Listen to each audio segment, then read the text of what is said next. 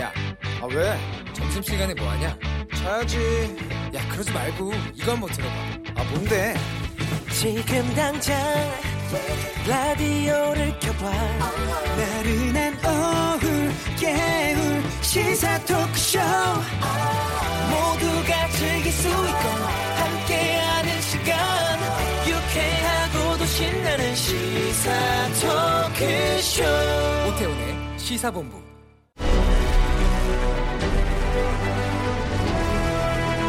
김철민의 본부 뉴스.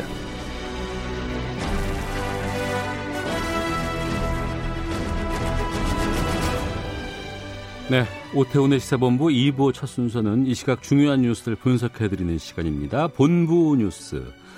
뉴스의 핵심을 짚어주시는 분이죠. KBS 보도본부의 아이언민, 김철민 해설위원과 함께하겠습니다. 어서 오세요. 네, 안녕하세요. 김철민입니다. 코로나19 지금 오늘 상황 좀 정리해 예, 주시죠. 간단히 정리하면요. 신규 확진자가 오늘도 44명 나왔습니다. 네. 이제 지역 사회가 20명, 해외 유입이 24명입니다. 어. 이게 좀 특이한 건데요.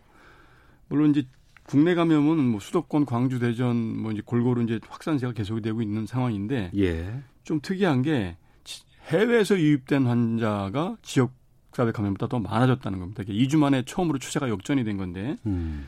해외 유입 24명 발생을 했는데 그 가운데 16명은 공항이나 항만 검역 과정에서 이제 체크가 됐는데 네. 8명은 국내 입국 후에 이제 확진이 된 거예요. 어. 그러니까 입국 당시에는 무증상이었다가 예. 국내로 들어와서 이제 확진 판정을 받은 거죠. 그래서 이제 전문가들이 걱정을 하는 거는 이렇게 해외 유입이 이제 계속 늘고 있는 거는 이제 전 세계적으로 이제 코로나 재유행하고 이제 맞물려 있는 건데 음. 이게 고- 공항에서 바로 이렇게 이 점검 이 체크가 되면 좋은데 네. 무증상으로 입국해서 국내 이동하다가 이제 국내에서 지역사회 감염으로 이루어지는 그런 가능성도 있잖아요. 그래서 이 음. 부분을 우려를 하고 있습니다. 그래서 실제로 그 충- 충남 당진하고 금산에서 외국인 4명이 오늘 확진 판정을 받았는데 네. 카자흐스탄인 3명, 우즈베키스탄인 1명 이렇게 4명인데요. 음. 어, 카자흐스탄인 3명은 일요일 날 비행기를 타고 같은 비행기를 타고 들어와서 네. 인천공항에 들어올 때 증상이 없었습니다. 그래서 어. KTX를 타고 그 이제 천안 아산으로 이동을 했다가 당진 숙소에서 이제 격리돼 있었거든요. 네. 그래서 이제 어제 검사를 해보니까 양성 판정을 받은 건데 아, 격리 중이었고 예. 거기서 판정을 받은 어쨌든 거군요. 입국을 해서 국내 동선이 발생을 하니까 예, 예. 전문가들은 이 과정에 지역사회 감염이 생기는 거 아니냐 이제 우려를 음. 하고 있는데 예. 방역 당국에는 이제 하는 얘기는 어 일단 검역 과정에서 일차로 걸러지고 음. 무증상자가 이제 입국을 한다 할지라도 일단 격리를 일단 시키기 때문에 지역 사회가 서 발- 저 감염이 생길 가능성은 높- 높지 않다. 이렇게 어. 일단 뭐 음, 걱정 안 해도 된다 이렇게 얘기를 하고 있습니다. 예, 그렇군요. 예. 자 그리고 앞서서 이제 양변의 이열지열 콘에서 이 부분 다뤘었는데 예, 이 아동 성착취 사이트 운영했던 손종호에 대한 미국 송환이 불어됐습니다. 그렇죠. 근데 여기에서 재판을 담당했던 법원의 판단을 담당했던 강영수 판사에게 대법관 후보 자격 박탈해달라는 청원이 쇄도하고 있다고. 예, 맞습니다. 이게 이제 손정우 씨가 어제 법원 결정 직후 어, 오후 12시 50분쯤에 석방이 됐습니다. 그래서 네. 이제 귀가가 됐고 그 석방 직후에 그 손 씨 아버지가 그 재판장이 너무 현명한 판단을 해줘서 너무 고맙게 생각한다. 음.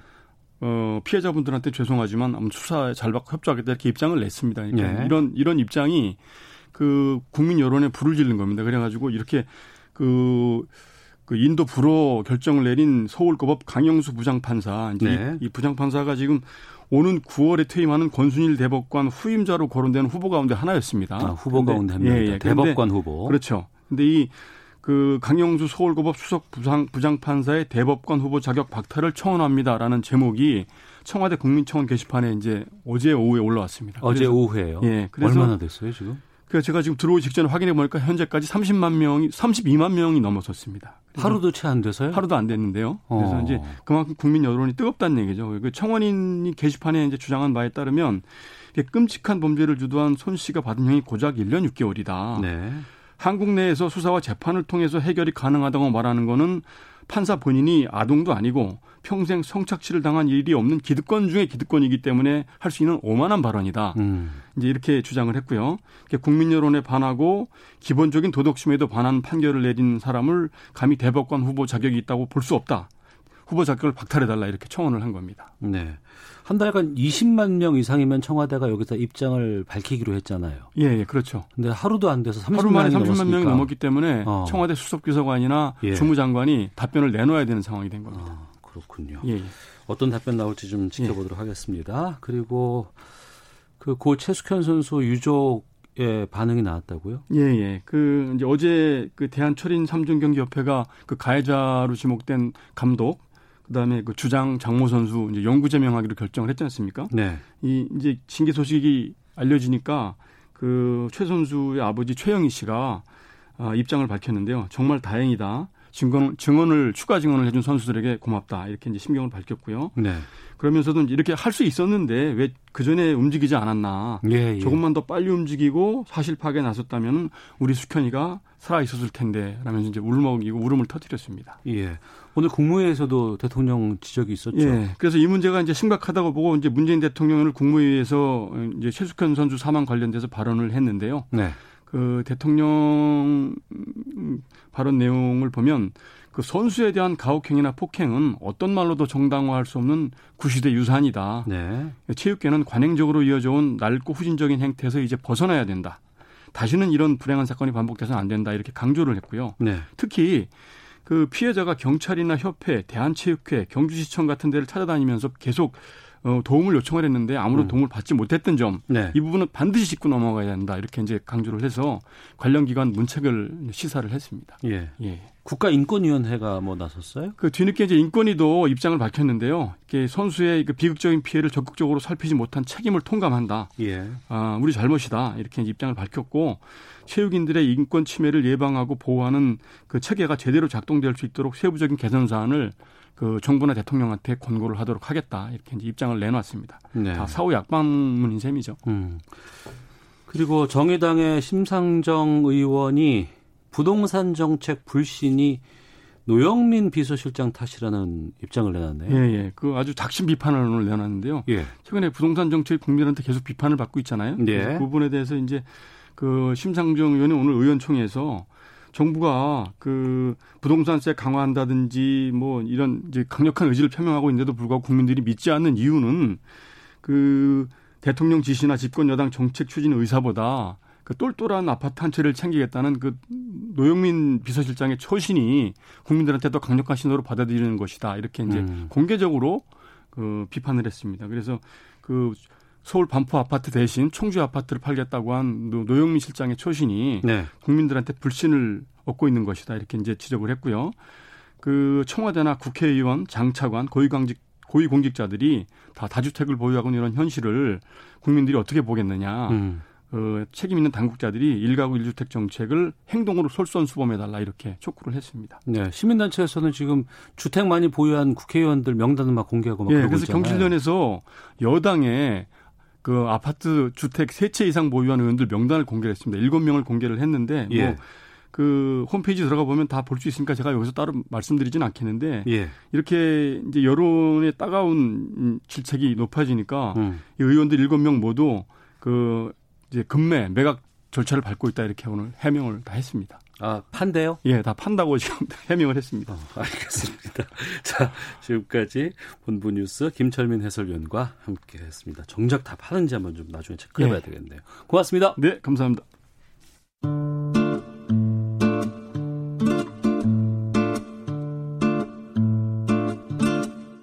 오태훈의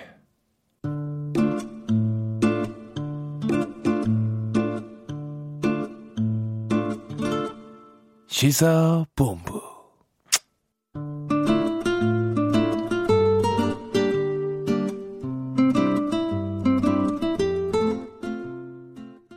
네. 1시 9분 지나고 있습니다. 시사본부 청취자 여러분들의 참여 기다리고 있습니다. 샵 9730으로 의견 보내주시면 되고요. 짧은 문자 50원, 긴 문자 100원, 어플리케이션 콩은 무료로 이용하실 수 있습니다. 팟캐스트와 콩 KBS 홈페이지를 통해서 시사본부 다시 들으실 수 있고 유튜브로도 생중계되고 있습니다. 유튜브 검색창에 일라디오 아니면 시사본부 이렇게 치시면 영상으로도 만나실 수 있습니다. 매주 화요일 2부에는 정치 화투가 있습니다. 오늘도 두 분과 함께합니다. 먼저 더불어민주당 김성환 의원 나오셨습니다. 어서 오세요. 네, 안녕하세요. 김성환입니다. 예, 그리고 미래통합당의 조혜진 의원 나오셨습니다. 안녕하십니까? 예, 반갑습니다. 조혜진입니다. 예. 일주일 사이에 두 분과 말씀 나눌 어, 여러 가지 이슈들이 늘었습니다. 예, 하나씩 하나씩 좀 챙겨보도록 하겠습니다. 먼저 어, 수사 지휘권을 추미애 법무부 장관이 지, 어, 했고 발령을 했고 여기에 대해서 어, 검사들끼리 모여서 회의를 했습니다. 그리고 회의 결과를 어, 윤석열 검찰총장에게 보고했다고 해요. 아직 그 윤석열 검찰총장의 입장은 안 나온 상황이죠. 예. 두 분께서는 어떻게 보고 계시는지 여기에 대해서 좀 말씀 듣겠습니다. 김성환 의원님 먼저 말씀해 주시죠. 예, 뭐 잘 아시겠지만 사건을 요약해 보면 그러니까 채널 A의 이동재 어, 기자가 그 유시민 이사장에게 그 있지도 않은 죄를 이제 조작하려고 했고 그 과정에 어, 윤석열 검찰총장의 최측근인 이제 한동훈 검사장이 연루되어 있다는 거 아닙니까? 예. 소위 검언 유착 사건인데 이 검언 유착 사건이 이제 어, 상당히 수사가 진전이 돼서 구속하거나 혹은 피의자 신분으로 전환하려고 하는 시점에 어 이제 검찰총장의 최측근하고 이제 연루된 사건이니까 검찰총장이 당연히 이제 이, 이 사건에 본인이 빠는다고 해놓고는 어, 뒤늦게 이, 이 이동재 기자 쪽에서 요청하는 수사 자문단. 전문 수사 자문단을 만들려고 어, 하는 과정에서 이게 부적절하다는 여론이 컸죠. 이 부분에 대해서 어, 추미애 에, 법무부 장관이 어, 전문 수사 자문단 만들지 마라. 그리고 당신의 최측근이 연루되어 있으니 그 수사에는 개입하지 마라. 이렇게 지휘를 한 건 아닙니까? 네. 그 누가 보더라도 그 지위가 어 대체로 사리에 맞는 거여서 저는 검찰총장이 당연히 수용하는 게 맞다고 보여지는데 있지도 않는 무슨 검사장 회의 같은 걸 열어서 어뭐 절반만 수용하겠다는 등 뭐 등등의 얘기를 하는 것 자체가 좀 네.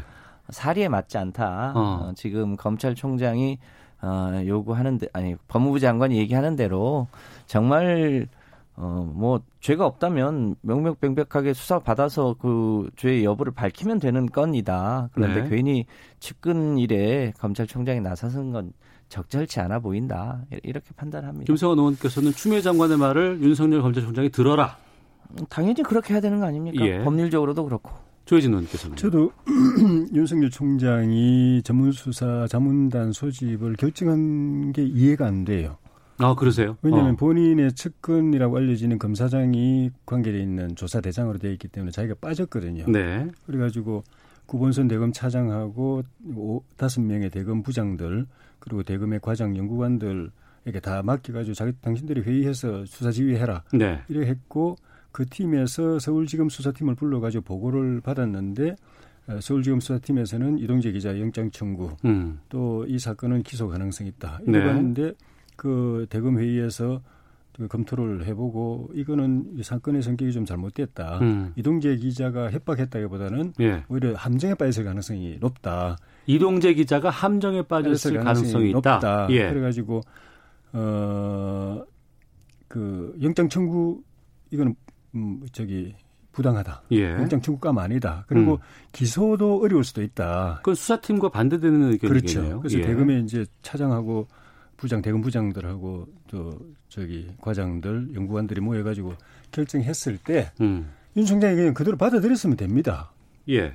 그러면 영장 청구도 안 되고 또 기소도 안 될 가능성이 많은 거죠.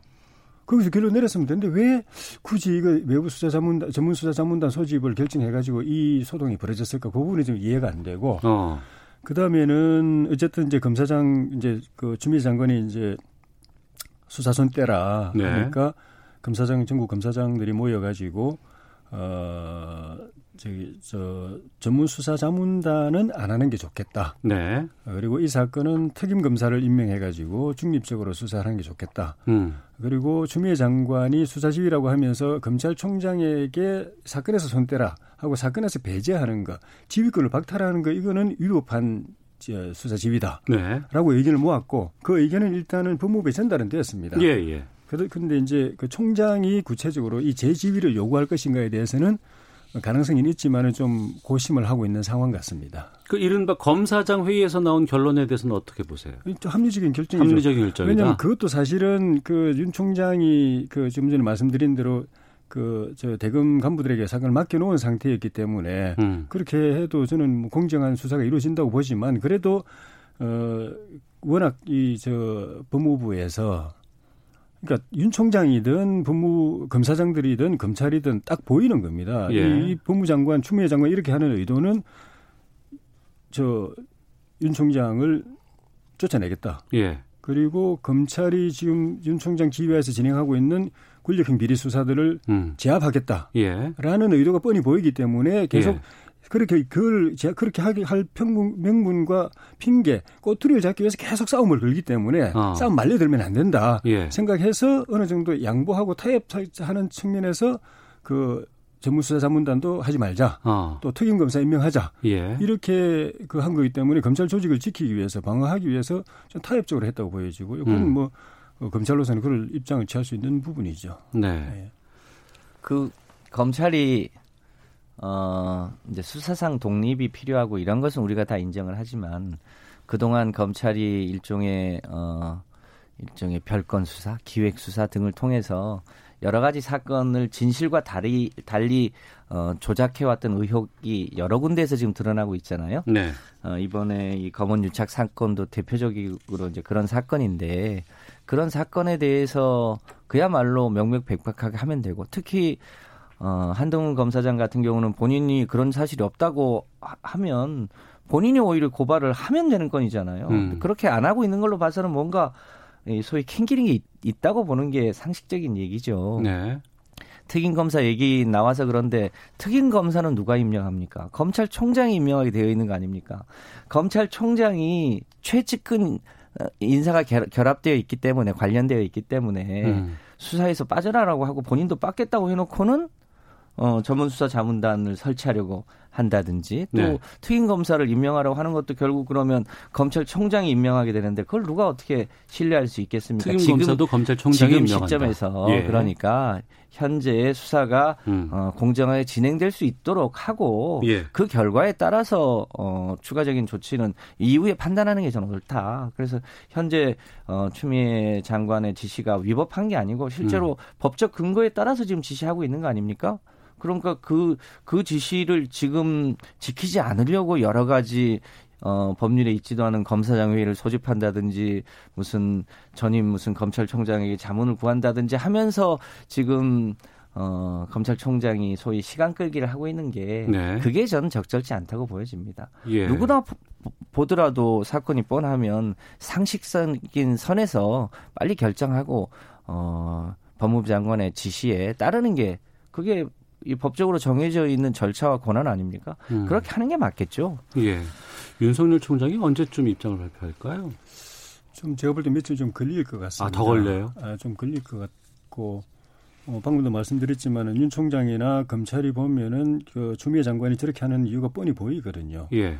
그러니까 지금 윤 총장과 이 검찰에 대해서 대통령부터 우리 총장님 하면서 법여권 전체가 영웅처럼 모시다가 음. 갑자기 태도가 바뀐 계기가 조국 수사하고 유재수 비리 수사 또 울산 그 청와대 하명 사건 수사 네. 하면서 완전히 돌아서 가지고 이거 쫓아내야 된다는 쪽으로 이제 딱 방침이 정해진 것 같아요. 그래가 그래가지고 법여권이 총동원돼 가지고 지금 전방위적으로 지금 쫓아내려고 그렇게 하고 있는데 그게 결국은 정권 비리니까 권력형 음. 비리니까 음. 그리고 집권 문재인 대통령 임기가 2년 정도 남았는데 앞으로 이런 일이 계속 터질 가능성이 많고 예. 이걸 갖다가 검찰이 수사하기 시작하면 파헤치기 시작하면은 정권이 흔들린다. 음. 2년 뒤 대선에 어떻게 될지 모른다. 네. 이 위기감 때문에 딱 그냥 닥치고 쫓아내는 거. 음. 문수, 윤석열을 어떻게 하든지 쫓아내야 된다. 검찰을 그리고 이 권력형 수사 수사 비리 비리 수사를 이 틀어 막아야 된다.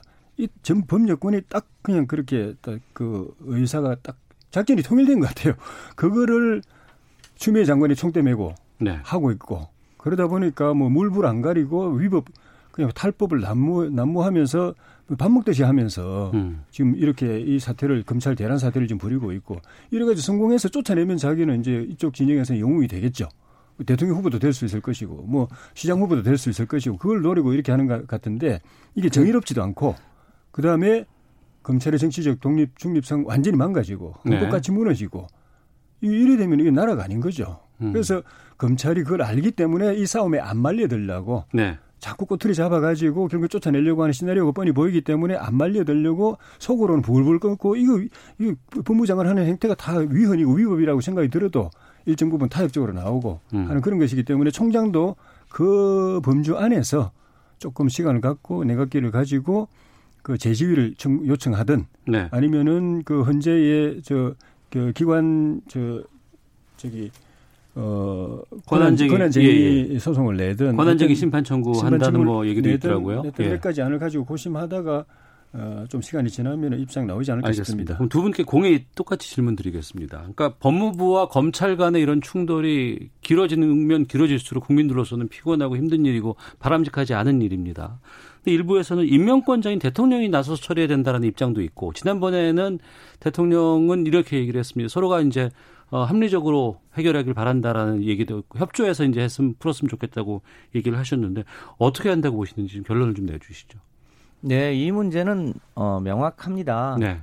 우리 조혜진 의원님도 말씀을 하셨습니다만 검찰이 왜 이렇게 하고 있는가? 검찰이 그 동안은 어 소위 기소권과 수사권을 독점해 왔지 않습니까? 그 과정에 여러 가지 특권들을 누려왔죠. 예. 이 특권을 어 여러 가지 이제 소위 어 국민의 통제 아래 두기 위해서 검경 수사권 조정을 한다든지 어 그 특권에 대한 일종의 선택적 수사를 막게 하기 위해서 특히 검찰의 특권을 비리 옹호되어 왔던 이 과정을 견제하기 위해서 공수처를 만들려고 하는 이것에 대해서 어 소위 검찰이 조직적 저항을 하고 있는 거잖아요. 네. 이 부분을 저는 어 우리 국민들이 다 알고 있다고 어 판단합니다. 음. 그 한명숙 전 총리 사건에 대한 이제 뒤늦게 밝혀지는 진실도 이제 그런 대목들이 있는 거고요. 예. 그런 면에서 저는 이 검사 검찰 어 집단의 무소불위의 권력을 어 일정 수준 국민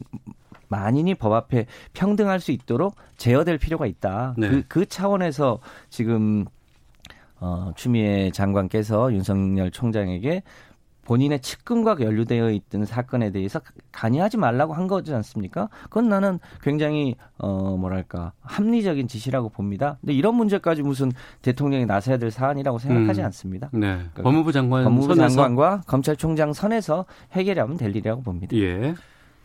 그 대통령께서는 아마 쫓아내고 싶으실 거예요. 근데 왜냐하면 이- 그 권력형 비리 지금 수사하고 있고 앞으로 더 수사 더 많은 사건을 가지고 수사할 가능성도 있고 지금 수사하고 있는 것 가운데서도 울산 그그 저기 하명 사건이나 이런 것 같은 경우는 대통령에게 직접 칼이 들어올 수도 있는 사건이기 때문에 본인은 이거를 그 용, 용납 용인하기가 어렵겠죠. 음. 그런데 이걸 바꿀 수가 없는 게, 이, 그 적폐 수사할 때 얼마나 잘 활용했습니까? 그리고 일 잘한다고 우리 총, 중앙지검장을 총장으로 이렇게 발탁하면서 우리 검사장, 우리 검, 총장님 이라- 이라고 하면서 그렇게 띄워주셨던 그하고 이렇게 앞뒤가 안 맞는 행동을 하기가 문 대통령의 이런 양심상 그건 쉽지가 않은, 않은 것 같고, 예. 그 다음에 어쨌든 국민들이 이 싸움의 본질을 어느 정도 보고 있기 때문에 음. 일정 부분 또 이 윤석열 검찰총장에 대해서 이 지지하는 여론들도 있고 그렇기 때문에 나서서 아예 그 임기가 보장돼 있는 2년 임기가 보장돼 있는 검찰총장을 대통령이 뚜렷한 이유 없이 직권으로 이걸 경질하게 되면 그것도 나중에 신적폐 직권 남용이 될 수도 있습니다. 그러니까 마음은 있어도 못하는 것이고 그걸 읽고 네. 추미애 장관이 이제 총대 메고 그걸 어떻게든 해가지고 대통령과 그 주변에 있는 분들한테 마음을 얻으려고 대통령 지지자들한테 지지를 받으려고 지금 저렇게 하고 있는데 그를 하, 하- 그렇게 하면서 본인도 개- 지금 추 장관 본인도 음. 적폐 수사 때 그 기준으로 보면은 앞으로 무슨 일을 당할지 모르는 위법한 행동을 지금 마구잡이를 하고 있거든요. 예. 그래서 어 그리고 그 과정에서 제가 볼 때는 민주당 안에서도 범여권 안에서도 걱정하는 분들은 걱정한다고 봅니다. 추 장관 저거 저렇게 두다가 무슨 사고 치는 거 아닌가 하는 분도 계시 계실 거고 결과적으로는 윤석열 장관 총장을 지금 띄워주는 역할을 하고 있으니까. 어, 오히려. 예, 대- 뭐 대통령 후보 알겠습니다. 10%짜리 대통령 후보를 갑자기 만들어지는 역할을 하니까 내부에서도 저 투투도 되는 거 아니 염려하는 분들도 계실 것 같아요. 음. 그건 야당이 야당이 그만큼 대권 후보가 없음에 대한 부끄러운 얘기죠.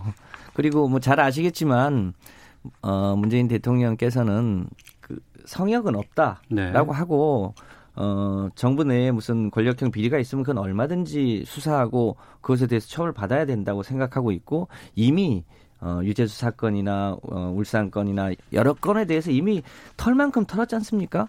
조국 장관에 대한 것도 털만큼 털었던 거 아닙니까? 그것을 예를 들어서 실제로 정권이 나서서 뭘 못하게 했다거나 그런 게 있으면 그렇게 비판하실 수 있는데 이미 그 건에 대해서는 이미 다 수사를 다 했고 음. 실제로는 별 얘기가 어- 없다는 거 아닙니까?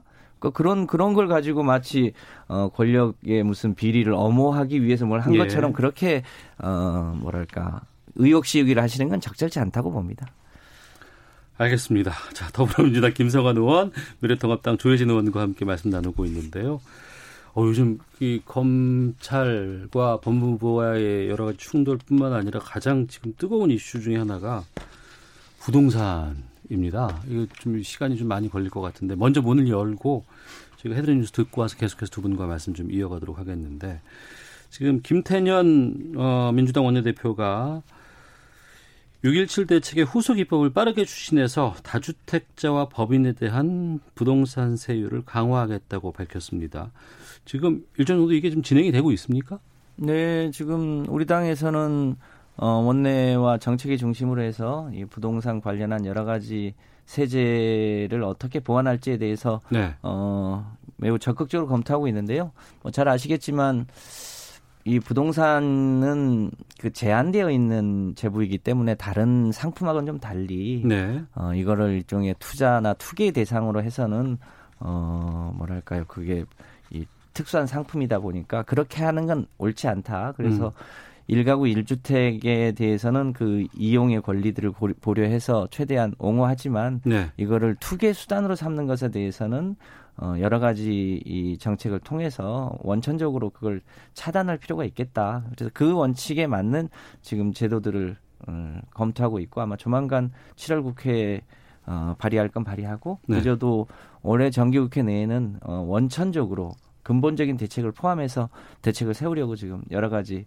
검토를 하고 있습니다. 상황은 좀 심각하다고 좀 당내에서는 좀 인식하고 있으신가요? 아, 그럼요. 지금 뭐, 뭐, 죄송하기도 합니다만 저희 국토부 중심으로 여러 차례 어, 대책을 냈습니다만 예. 일종의 좀 대증적 음. 그러니까 뭐랄까 투기 때문에 부동산 가격이 오른 지역에 대해서 이 투기 억제책을 이렇게 발표해 나가는 그런 방식이었는데 네. 조금 더 본질적으로 음. 일두, 일주택자는 보호하되 투기성 어, 이주택자 내지는 삼주택자 등에 대해서는 일종의 어, 좀 더 원천적으로 타, 차단을 해야 될 텐데 예를 네. 들면 어, 이제 민간 이제 주택 사업자, 임대 사업자들에게 줬던 여러 가지 이 혜택. 특혜들도 있었는데 네. 그런 부분에 대해서까지 좀 원천적으로 알겠습니다. 유예 기간은 주되 어, 원천적으로 좀 차단하겠다 이런 예. 이런 계획입니다. 김종인 통합당 비대위원장이 여당의 종부세율 강화 방침에 쓴소리 를 하셨습니다. 예. 세금으로는 부동산 못 잡는다 이렇게 예. 말씀하셨어요. 예. 그 통합당의 입장은 지금 여당의 정책에 대해서 상당히 좀 비판적인 시각이 많은 거잖아요. 예. 그 문재인 정부 출범 3년 만에 부동산 대책 22번 나왔다고 하면은 이 정부의 부동산 정책은 파탄이 난 겁니다. 네. 그런 상황에서도 지금 또 다시 김태년 민주당 원내대표가 어 뭐 종합 종부세 또더그 올리겠다. 거기다가 양도세도 올리겠다. 일부에서는 취득세 올리는 것도 검토하겠다. 이런 이런 나온 거 보면 이거는 이제 진짜 갈 때까지 간 거고 지금 볼장 다 봤다는 생각이 드는데 부동산 문제는 결국 그 핵심이 부동산 사고 팔면서 거래를 통해서 불로소득 얻는 거 맞겠다는 게 그 기본 아닙니까? 네. 그러면은 가지고 있으면서 팔지 못하게 하든지 음. 사고 팔지를 못하고 가지고만 있게 하든지 아니면은 빨리 사고 그 그 그 빨리 사고 팔 팔아 가지고 한 채 말고는 안 가지게 만들든지 네. 그거 아닙니까 결국은 근데 한 채만 가지고 나머지는 다 팔게 만들려면은 거래세를 낮춰줘야 될 거 아닙니까 네. 양도세나 취득세를 낮춰줘야 될 거 아닙니까 음. 또 사고 팔면서 불로소득 얻는 걸 막으려고 하면은 못, 못 사고 못 팔게 하려면은 가지고 있, 있도록 보유세를 좀 조- 종부세를 낮춰줘야 되는 거 아닙니까? 네. 근데 지금 종부세도 가지고 있으면 종부세를 높이고 음. 팔려고 하면은 양도세를 높이고 예. 살려고 해도 취득세를 높이고 음. 팔아도 얻어맞고 사도 얻어맞고 사고 팔지 않고 가지고 있어도 얻어맞고 그럼 어떻게 하라는 겁니까? 이거는 부동산 정책이 아니에요. 네. 딱 그냥 사방을 딱 그냥 막아놓고는 거기다가 딱 그냥 집어넣고는 세금 뽑아내는 정책이에요. 결국은. 세금 뽑아내는 정책이다. 그러니까 이거는 이건 부동산 정책 이미 범위를 넘어 버렸고 음. 오죽하면 이 정부가 진짜 이거 저 저기 저 선심 예산 막 그냥 쏟아내더니 곳간이 비어가지고 그거 채우려고 세금 거들라고 이 짓 하나 싶은 그런 생각이 들 정도로 네. 이거는 뭐 정책도 아닌 거죠. 정부세를 올리려면은 알겠습니다. 양도세나 취득세를 내리든지 예. 둘 거래세를 올리려면은 소비세를 낮추든지 그래야 이게 뭐 이해가 되는 거지. 예, 알겠습니다. 두 예. 분의 시각차가 상당히 좀 크고 또 예. 의견도 좀 다릅니다. 헤드렛 뉴스 듣고 교통 정보 확인하고 기상청 갔다 와서 두 분과 계속 말씀 이어가도록 하겠습니다.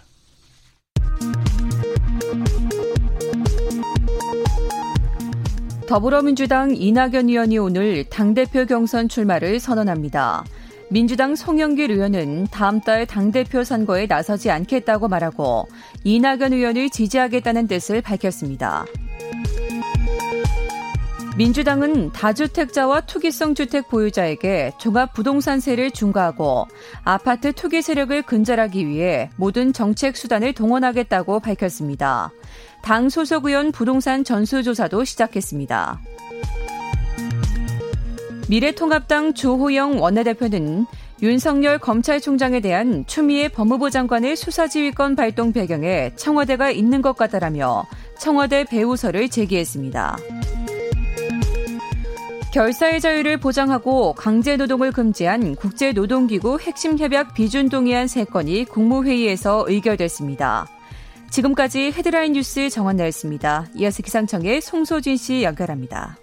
미세먼지와 날씨 정보입니다. 구름이 많이 껴 있어서 하늘이 회색빛인 곳도 있지만 공기는 깨끗한 상태입니다. 오늘 전국의 미세먼지 농도가 종일 좋음에서 보통을 유지하겠는데요. 다만 호흡기와 눈에 해로운 오존 농도가 경기 남부와 충남, 전라도와 경북 지역에서 나쁨으로 오르는 곳이 있겠습니다. 한편 지금 북쪽을 지나는 약한 비구름의 영향으로 서울과 경기 북부를 중심으로 빗방울이 떨어지는 곳이 있고요. 제주도에는 장맛비가 내리고 있습니다. 제주도의 비는 오후에 그칠 전망이고 그 밖의 지역은 구름 많다가 차츰 대기가 불안정해지면서 밤까지 내륙 곳곳에 소나기가 오는 곳이 있겠습니다. 한낮 기온은 서울 28도, 광주 30도, 대구 32도 등으로 남부 내륙을 중심으로 30도를 웃도는 곳이 많겠습니다. 현재 서울의 기온은 24.3도입니다. 미세먼지와 날씨 정보였습니다. 이어서 이 시각 교통 상황을 KBS 교통정보센터 오수미 씨가 전해드립니다. 네, 이 시각 교통정보입니다. 강원 지역 고속도로에서는 곳곳에서 작업에 영향을 받고 있습니다. 먼저 서울 양양고속도로 양양 방면 인제 양양터널 부근 1차로에서 작업을 하고 있는데요. 뒤쪽으로 4km 구간에서 막힙니다. 광주 원주간 고속도로 경기 광주 쪽으로도 공사 여파로 서원주 부근에서 지나기가 어렵고요. 영동고속도로는 둔내터널 부근에서 진행되고 있는 작업 때문에 양방향에서 모두 밀리고 있습니다. 이후 인천 방향 경기권에서는 여주 휴게소 부근에서 1, 2차로를 차단하고 노면을 보수하고 있어 3km 정도 정체가 이어지고 있습니다. 이 밖에 서울 시내에서는 올림픽대로 잠실 방향 영동대교 부근 3차로에서 대형 화물차와 승용차 간의 추돌 사고가 있었는데요. 처리 여파로 한남대교부터 밀립니다.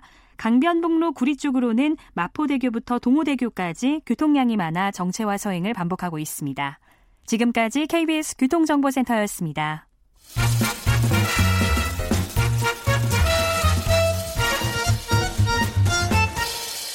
오태훈의 시사 본부. 네, 정치와 또 다시 돌아왔습니다. 더불어민주당 민주당의 김성환 의원, 미래통합당 조혜진 의원과 함께 말씀 나누고 있습니다.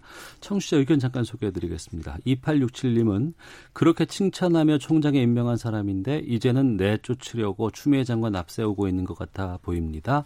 적절하지 않습니다라는 의견도 주셨고 이에 반해서 1256님은 그동안 윤석열의 검찰이 보여준 행동이 상식과 사리에 맞았다면 이렇게 국민들의 미움을 받지는 않았을 겁니다. 추 장관의 지휘권 행사 정당합니다라는 의견도 주셨습니다. 이에 대해서 6192님은 같은 사건을 두고도 여야 의원들의 생각이 이렇게 다르군요. 국회에서 협치를 한다는 게 힘든 이유를 알겠네요. 라는 의견 주셨습니다. 다르니까 토론하죠. 같으면 토론이 필요 없습니다. 예. 앞서 이제 그 부동산 정책과 관련해서도 두 분께서 각을 세우셨는데, 아, 어떻게 추진하는 게 바람직한지 또 어떤 정책들 준비하고 있는지 끝으로 말씀 듣고 다른 주제로 가보도록 하겠습니다. 김성원 의원께서 먼저 말씀해 주시죠. 네, 조혜진 의원님도 말씀 주셨습니다만 그 조세 정책은 좀 합리성이 있어야 됩니다. 그걸 감안해서 잘 할 텐데요.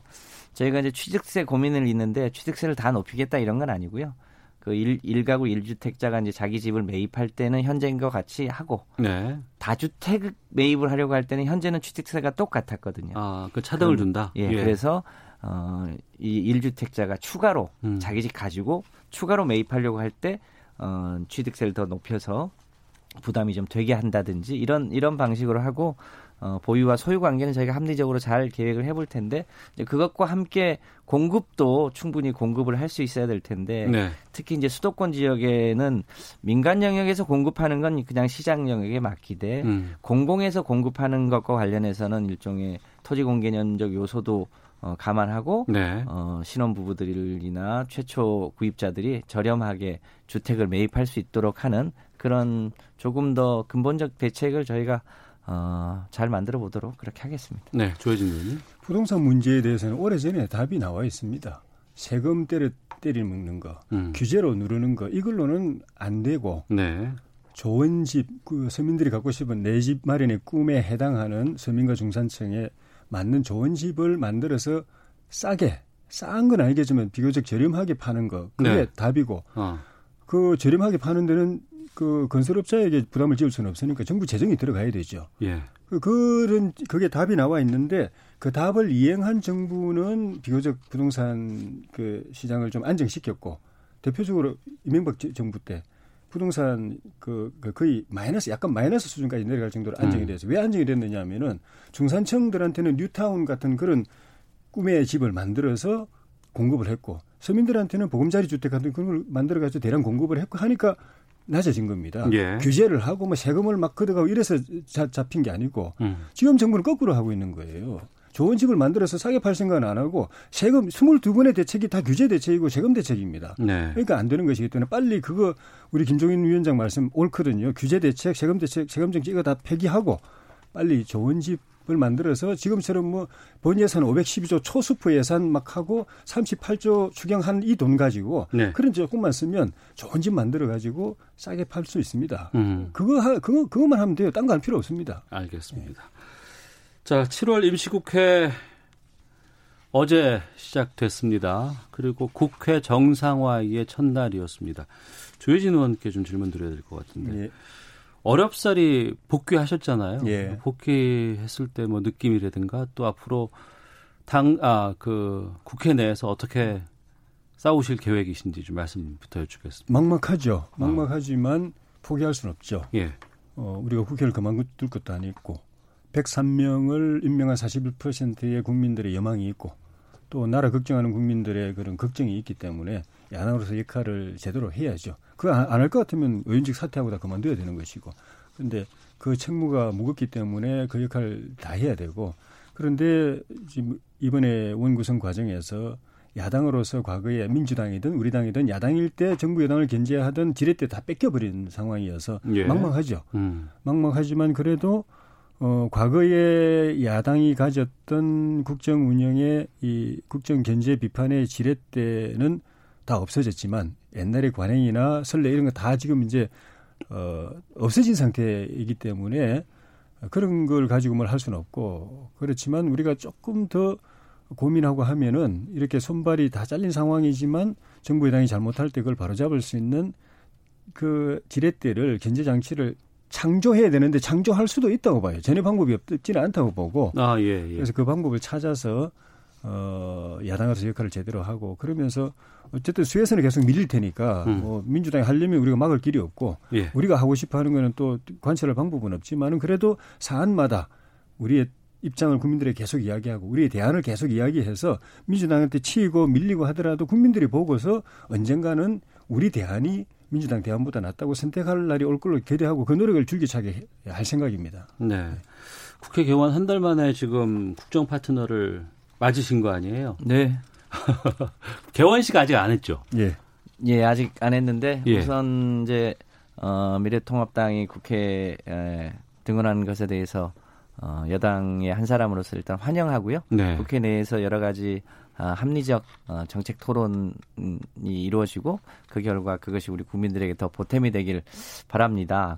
근데 지금 당장 이제 눈앞에 있는 게 7월 15일까지 법적으로 만들게 되어 있는 공수처.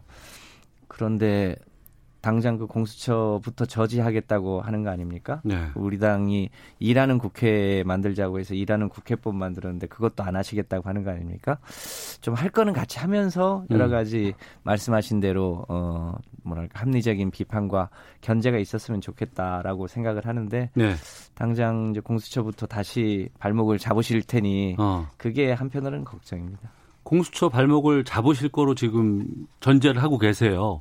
그걸 네. 돌파할 어떤 그런 전략 같은 것들 좀 갖고 계십니까? 근데 걱정인데요. 이제 법상 7월 15일까지 공수처를 출범하게 되어 있고 그러려면 공수처장을 임명해야 되는데 네. 어 이제 여당에서 두 명, 야당에서 두 명의 어, 추천위원들을 추천해야 되잖아요. 우리 여당은 이번 주 중에 어, 공수처 추천위원을 추천할 예정인데 네. 지금 미래통합당목 두 명은 비토권도 가지고 있음에도 불구하고 전혀 추천할 생각조차 안 하고 계셔서 어. 공수처 출범을 사실상 이제 못하게 어, 가로막는 일부터 하실 것 같아 보여요. 예. 걱정이 태산입니다. 저희도 현재로서는 뭐 야당이 추천을 안 하거나 혹은 추천을 하더라도 계속 비토권을 아무리 중립적 인사를 해도 비토권을 계속 행사할 음. 가능성도 있거든요. 네. 이제 그런 문제를 어떻게 할지가 고민인데 이 문제 역시 국민들이 판단할 거다 이렇게 봅니다. 최대한 음. 어, 국민들의 의사를 물어서 도저히 뭐 야당이 사실상 공수처 출범을 막기 위해서 어, 여러 가지 뭐랄까 어, 신종 어, 일종의 태업을 한다고 하면 그때 가서 또 다른 대안을 검토해 봐야 되지 않을까 싶습니다. 조혜진 의원님. 예. 그 통합당 몫의 두 명의 추천위원을 선정할 전혀 계획이 없으세요? 전혀 계획은 없는 건 아니죠. 근데 근본적인 문제가 예. 어, 우리 당에서 그 생각하는 또 에, 전체 국민들이 일반적으로 생각하는 공수처는 권력형 비리, 살아있는 권력도 눈치 안 보고 수사할 수 있는 네. 그런 기관을 구상을 한 겁니다. 네. 검찰도 그래야 되고 공수처도 그래야 되고 서로 앞서거니 뒤서거니 하면서 권력형 비리를 국민의 입장에서 정의롭게 파헤치는 그 공수처를 만들어야 된다고 생각했는데 네. 20대 국회 말 작년 연말에 민주당이 사프라스를 만들어 가지고 편법과 꼼수로 강행 처리한 그 공수처는 거꾸로 된 공수처를 만든 거예요. 거꾸로 됐다. 지금 말씀드렸다시피 추미애 장관이 총대 메고 법여권이 총동원돼 가지고 윤석열 검찰을 몰아내려고 하는 이유가 이 검찰이 살아있는 권력 수사하고 있기 때문이거든요. 예. 이 살아있는 권력 수사하는 윤석열 검찰을 견제해 가지고 수사 못하게 만드는 공수처를 만들어 버린 거예요. 어. 그러니까 이건 개혁이 아니라 개악이죠. 예. 그러니까 원래 그 우리가 생각했던 국민이 바랐던 살아있는 권력 검 수사할 수 있는 권력형 비리 눈치 안 보고 수사할 수 있는 정의로운 공수처 만들려고 하면 대통령 권력으로부터 이 공수처를 독립시켜야 됩니다. 네. 지금 대통령 수하로 들어가게 돼 있어요. 이거 독립시켜야 되고 그다음에 그 검찰은 그래도 헌법에 근거 규정이 있는데 이거는 근거 규정도 없는 법률로 만들어진 기관인데 검찰을 제압하기 위해서 검찰 위에다 만들어 놓아버렸어요. 음. 그래서 이, 이 부분도 손봐야 되고 네. 손봐야 될 게 여러 가지가 있습니다. 독립된 권력으로부터 독립된 수사기관이 되기 위해서 공수처 법 중에 손봐야 될 게 많이 있습니다. 그래서 원래의 공수처로 이게 정상화되면 예. 그때는 저희는 추천위원 추천하죠 당연히. 그리고 공수처장 후보도 추천하죠. 예. 지금 이 이거는 권력형 비리 덮는 공수처이기 때문에 그 우리가 어떻게 그걸 들러리습니까? 어떻게 그러니까? 제도적인 그 변화나 수정 없이는 예. 추천위원을 추천할 수는 없다. 그럴 의사가 없죠. 그거는 개악인데 거기 야당까지 동참하면 됩니까? 여당은 자기들한테 유리하니까 그렇게 하, 는 건 할 수 있지만 예. 야당이 그 개악에 들러리 설수 있습니까? 음. 여기에 대해서 짧게 뭐 말씀. 네, 뭐 잘 아시겠지만 울산 고래고기 환부 사건이나 뭐 가깝게는 김학의 어 이제 차관에 대한 의혹 덮기 사건이나 지금 최근에 일어나고 있는 일련의 사건들을 보면 그동안 이제 대한민국이 소위 유전 무죄, 무전 유죄였고 특히 그 중심에 검찰의 특권이 있었다는 건 사실 아닙니까?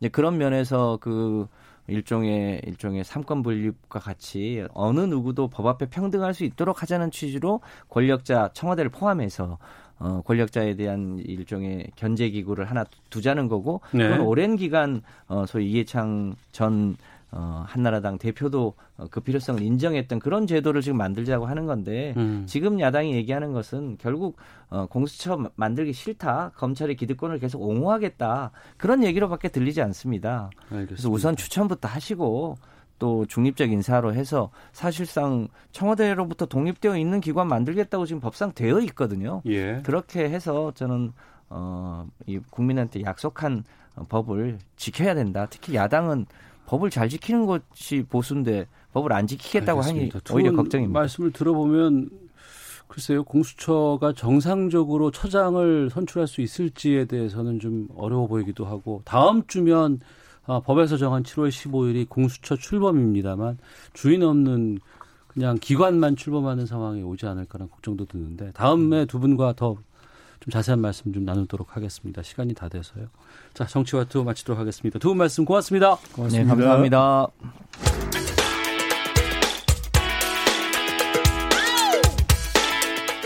오태훈의 시사본부는 여러분의 소중한 의견을 기다립니다. 짧은 문자 50원, 긴 문자 100원의 정보 이용료가 되는 샵 9730, 우물정 9730번으로 문자 보내주십시오. KBS 라디오 앱 콩은 무료입니다. KBS 라디오 오태훈의 시사본부. 지금 여러분은 대한민국 라디오 유일의 점심 시사 프로그램을 듣고 계십니다. 네, 자동차의 모든 것을 살펴보는 시간이죠. 권용주의 차차차 오토타임스 권용주 편집위원 전화로 만나보겠습니다. 안녕하십니까? 네, 안녕하세요. 예. 일본의 수출 규제 조치 발표 이후에 일본 상품 불매 운동 거세게 일었습니다. 맥주 안 팔렸고 또 자동차도 안 팔렸다고 하는데 1년 지난 시점에서 얼마나 줄었습니까? 어, 결론부터 말씀을 드리면 예. 올해 상반기 6월까지 판매가 전년 같은 기간 대비 57.2% 줄었습니다. 반토막 이상이죠. 네. 근데 이제 우리가 기준을 좀 볼 필요가 있는데 수입차가 전체 판매 대수가 있으면 예. 그 안에서 이제 일본 차가 몇 대가 팔리냐 어. 그거를 좀 살펴볼 필요가 있다는 거죠. 그게 가장 객관적이에요. 예, 예, 예. 그 지난해 일본차 잘 나갈 때 3월에서 6월 사이 월 평균 점유율이 20% 이상이었습니다. 수입차 가운데서 그렇죠. 많을 때는 24%까지 올라갔고요. 예. 그런데 수출 규제 발표되고 불매 운동 시작하니까 7월에 13%, 8월에 7.7%, 9월에 5.5%까지 떨어졌다가 네. 연말에 할인 좀 걸어줬잖아요. 할인 많이 해주지 않았어요 그때? 뭐 대당 1,500만 원까지 해준 적도 있었죠. 천만 원이 넘게 할인했어요. 그렇죠. 그러다 어. 보니까 12.5%까지 회복이 됐다가 할인 딱 끝나니까 예. 다시 이제 7.5%로 떨어집니다. 음. 그러다가 계속 떨어져서 이제 4월에 5.5%까지 하락했다 할인 또 들어갔어요. 네. 그러니까 이제 지난달에 10% 정도까지 회복이 됐죠. 어. 그럼에도 불구하고 전년하고 비교해 보면 네. 어, 절반 이하 떨어진 거예요. 음, 그러니까 이게 한때 반짝하고 불매 운동이 멈춘 것이 아니라 1년 내내 계속되고 있다고 봐도 되겠네요. 그렇죠. 효과가 어. 어, 이렇게 단순하게 우리가 이제 독도 갈등이 있을 때 감정적으로 대응하면 조금 영향을 받는 측면이 있었는데 네. 이제 그것과는 달리 이제 불매 운동이 오랜 기간 지속됐다. 음. 사실 자동차 같은 경우는 불매 운동이 벌어져도 그간 일시적으로 반짝하고 끝나는 경우가 다반사였단 말이죠. 네. 근데 이번에는 1년 정도 지금도 계속되고 있으니까 음. 어, 이번에는 그 정서적 반발이 상당히 강했다 라고 네. 평가가 되는 겁니다. 구체적으로 보겠습니다. 닛산은 철수했다면서요, 아예. 지난번에 방송에 잠깐 말씀드렸는데 어, 철수를 하기로 발표를 했고요. 예. 우리 12월이면 철수합니다. 어. 지금 이제 철수하기 전에 어, 어쨌든 한국에 가지고 온 차 물량이 있잖아요. 아, 예, 예. 이- 그거를 지금 열심히 할인해 주니까 반짝반짝 판매가 올라가긴 합니다. 아, 갖고 가진 못하고 여기서 그냥 싸게 처분하는 거군요. 그렇죠. 뭐 가져갈 수 없고 또 두고 갈 수 없잖아요. 우리 네. 처분을 해야 될 텐데 그런데 어, 이것만 보고 그러면 불매운동 가지고 닛산이 완전히 영향을 받아서 철수하는 거냐라고 100%볼 수는 없고 예. 그러니까 닛산 글로벌이 작년에 7조 원 적자를 봤어요. 아, 세계적으로. 네. 그러다 보니까 이제 돈 안 되는 나라가 어디냐 예. 살펴보니까 이제 한국하고 러시아가 있었고 음. 그중에 이제 한국은 굳이 불매운동이 아니라면 철수까지는 생각하지 않았을 텐데 네. 불매운동이 어 이렇게 되면 앞으로도 재미가 없겠구나라고 판단해서 한국도 접자라고 음. 판단했으니까 불매운동이 철수를 촉진시킨 네. 그런 근거는 되는 거죠. 음. 다른 브랜드들은 어때요? 근데 닛산이 이렇게 되니까 그러면 혹시 다른 것도 철수하나? 어, 라고 해서 이제 주목을 해보면 네. 혼다가 판매가 많이 떨어졌어요. 혼다 코리아가 예, 예. 그렇죠. 지난달 판매가 130대에 그쳤는데 이게 월 판매로는 최저입니다. 아, 한 달에 매출액- 130대밖에 못 팔았다고요? 그렇죠. 어.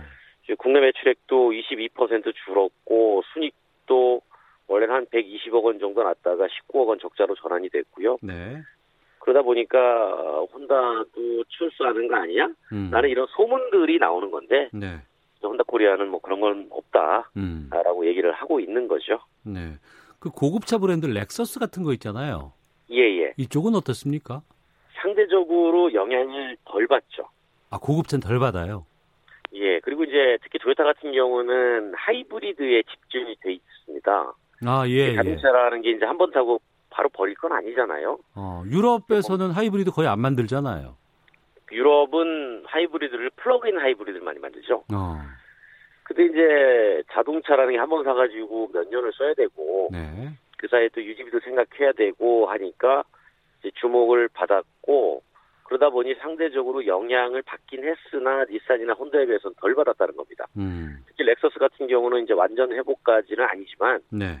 지난달에 월 1000대가 넘게 팔렸어요. 이게 전성기 때 한 달에 1400대 정도 팔렸으니까 어, 80% 수준까지 회복이 됐다 이렇게 봐야 되겠죠. 렉서스는 그러면 꽤 선전했네요. 그렇죠. 그러니까 가격이 비싼 차일수록 어. 어, 상대적으로 영향을 덜 받는다라고 아. 보시면 될 것 같아요. 예. 1년 전과 지금과 비교해 봤을 때 우리가 일본을 대하는 생각이나 태도가 많이 달라졌습니다. 그리고 우리가 어 일본이 우리보다는 좀 앞설 줄 알았는데라는 그런 고정관념이 좀 있었다가 아니다 이제는 우리가 더 일본보다 낫다라는 얘기가 더 많아지고 있거든요. 자동차 쪽에서도 예. 하이브리드 같은 경우에도 음. 지금 우리나라 국산 하이브리드가 공급이 못 따라가는 겁니다. 예, 예. 그러니까 이제 사고자 하는 사람들은 많은데 어. 생산 자체가 못 따라가서 지금 주문이 많이 밀려 있는 상황이고요. 예. 그리고 이제 프리미엄 차 중에 국산차도 하이브리드 계획이 있으니까 음. 이제 그렇게 해서 출시가 되면 아무래도 또 영향을 받겠죠. 네. 그러면 아, 권영식 교수가 보시기에 이 불매 운동 이제 1년이 지난 시점에서 앞으로는 어떻게 될 것으로 전망하세요? 뭐 그 발단 자체가 수출 규제였고 네. 수출 규제는 결국 이제 정치적 갈등이었고 이 얘기는 그 관계 개선이 없는 한 적어도 늘어나는 건 한계가 있지 않겠느냐라고 결론이 모아질 수 있다는 겁니다. 네. 이 말은 반대로 보면 떨어진 만큼 또 떨어졌다는 거예요. 어. 바닥을 찍고 있다는 거죠. 예. 그래서 당분간 저조한 실적이 이어질 거고 그러면 이제 해당 기업들은 어떻게 할까? 어. 어, 몸집을 줄일 겁니다. 네. 몸집을 줄여서 일단 숨을 고르고요. 여기서 이제 버티기에 들어갈 수밖에 없다라는 거죠. 음. 이제 그러다가 정치적 상황에 개선이 오면 이제 다시 기지개를 켤 수 있겠죠. 그리고 실제로 그 일본 기업들이 진출한 나라에서 어, 철수한 경우는 그렇게 많지 않아요. 네. 그래서 그 이유가 뭐냐면 이제 우리는 제품력에 자신이 있다. 음. 이런 생각들을 가지고 있어요. 그러니까 정치적인 상황은 언제든 변할 수 있지만 네. 제품력에 대한 소비자들의 선호 현상은 그건 본능이다라고 음. 판단을 하는 거죠. 예. 그러니까 제품력이 없으면 버티는 것 자체가 무의미하다고 보는 거고 이제 최종 선택 과정에서 우리가 이제 이 정서적 요소가 작용해서 구입 차종을 바꾸는 게 어떻게 보면 정치적 갈등의 영향이라면 음. 앞으로 이제 한일 관계가 계속 이렇게 가지는 않을 거 아닌가 네. 라는 그런 기대를 갖고 있는 거죠. 음. 그래서 관계가 좋아지면 다시 또 올라갈 수 있다. 그러니 일단 지금은 어, 무조건 어, 호흡을 죽이고 그냥 버티게 하자. 네. 어, 이렇게 생각을 하는 것 같아요. 음. 제일 궁금한 게 그러면 일본 차 판매가 줄었잖아요, 많이. 예, 예. 그러면 어디 차를 더 많이 샀을까요? 국산으로 어. 갔을지 아니면은 뭐 다른 유럽 차종으로 갔을지. 국산으로 온 경우도 있지만 예. 어, 아무래도 수입차를 사는 기본 욕구에서 일본 차가 줄어들면 그 영향은 독일 차로 갑니다. 독일 차요. 네, 독일 차가 상대적으로 판매가 많이 증가했죠. 어. 그러니까 유럽산 차의 비중, 특히 독일 차가 어, 점유율이 많이 늘어나면서 예. 어, 국내에서도 이제 수입차의 양극화 뭐 그렇게 벌어지고 있는 거고요. 그 이런 얘기 나오잖아요. 그 팬데믹 때문에 유럽에서 이동이 자제가 되고 억제가 되니까 예. 공장에서 차 만들면 차 안 팔리니까 어디든 팔아야 될 거 아닙니까? 예. 한국은 대처를 잘했지 않습니까? 어, 예, 예. 그리고 우리가 방송에서도 개별 소비세 많이 준다고 할인해 줬죠. 또 예, 예. 어, 구매도 장려했고 그건 어. 우리나라 차만 줄 수 있는 건 아니잖아요. 예. 그 수입차도 동시에 줘야 되는 거니까 음. 그 덕을 이제 독일 차들이 많이 받죠. 아, 일본 불량 운동이 독일 차에게 좀 혜택을 돌아가게 하는 그런 영상이 있었군요. 알겠습니다. 그렇습니다. 자, 오토타임즈의 권영주 해설위원과 함께했습니다. 고맙습니다. 감사합니다. 예, 시세본 마치겠습니다. 내일 뵙겠습니다. 안녕히 계십시오.